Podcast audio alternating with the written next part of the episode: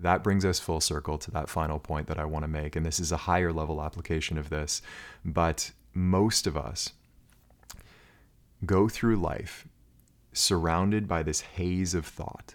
It's like we're disconnected from reality and from the world around us by this layer, this dense fog of our thoughts about life. And You've noticed this, I'm sure, if, let's say, you're in a group of friends and everybody's talking and laughing with each other, and you're stuck in your mind thinking about, oh, what are they thinking of me right now? What's the right thing to say? Feeling not so comfortable in your own skin, disconnected from those around you by your thoughts. Well, a lot of us have this chronic layer of thought separating ourselves or separating us from our lives. And there's a, a beautiful quote from one of my favorite men ever, like favorite philosophers of all time, Alan Watts, that goes, A person who thinks all the time has nothing to think about except thoughts. Beautiful. A person who thinks all the time has nothing to think about except thoughts.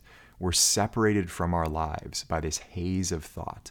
And when we were on the DeepGame retreat this past year, there was uh, one of our players during, on that retreat after a re- particularly deep meditation session that we did just before dinner on one of the nights the sun's going down we're in this beautiful idyllic setting in san diego out outside on the lawn practicing together and the sky is like pink and uh, and purple and you know palm trees every it's just so so beautiful. There's this warm breeze and there was a, even a waterfall beside the pool outside on the property that we were staying at.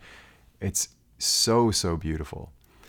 And this player gets up out of this meditation super super clear and he told us afterwards he was just standing at the fence like looking out at this idyllic scenery this like beautiful sky and hearing the waterfall and he said it was like seeing reality directly for the first time. There was no no haze of thought in between. The haze had cleared through the meditation practice and he was just seeing the absolute stunning beauty of the world around him. And the comment that he makes is like oh man if I saw the world this way all the time, I wouldn't need Instagram. like, yeah, exactly.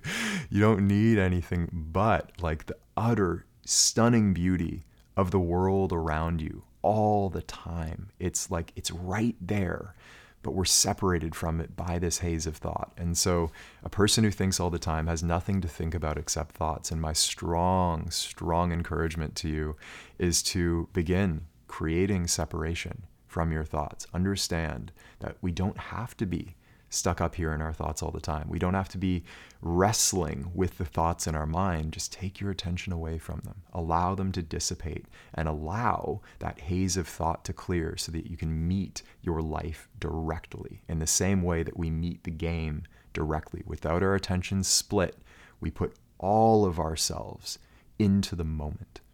That's my wish for you. Hey, it's Taylor. I hope you enjoyed this clip. And if you'd like to watch the full length talk, we'll have the title and or link for you in the description so that you can check it out there. And as always, if you'd like to go even deeper, the best place to do that is in our free masterclass over at deepgame.com, which I believe will be the most powerful hour of basketball learning of your life. I hope we see you there.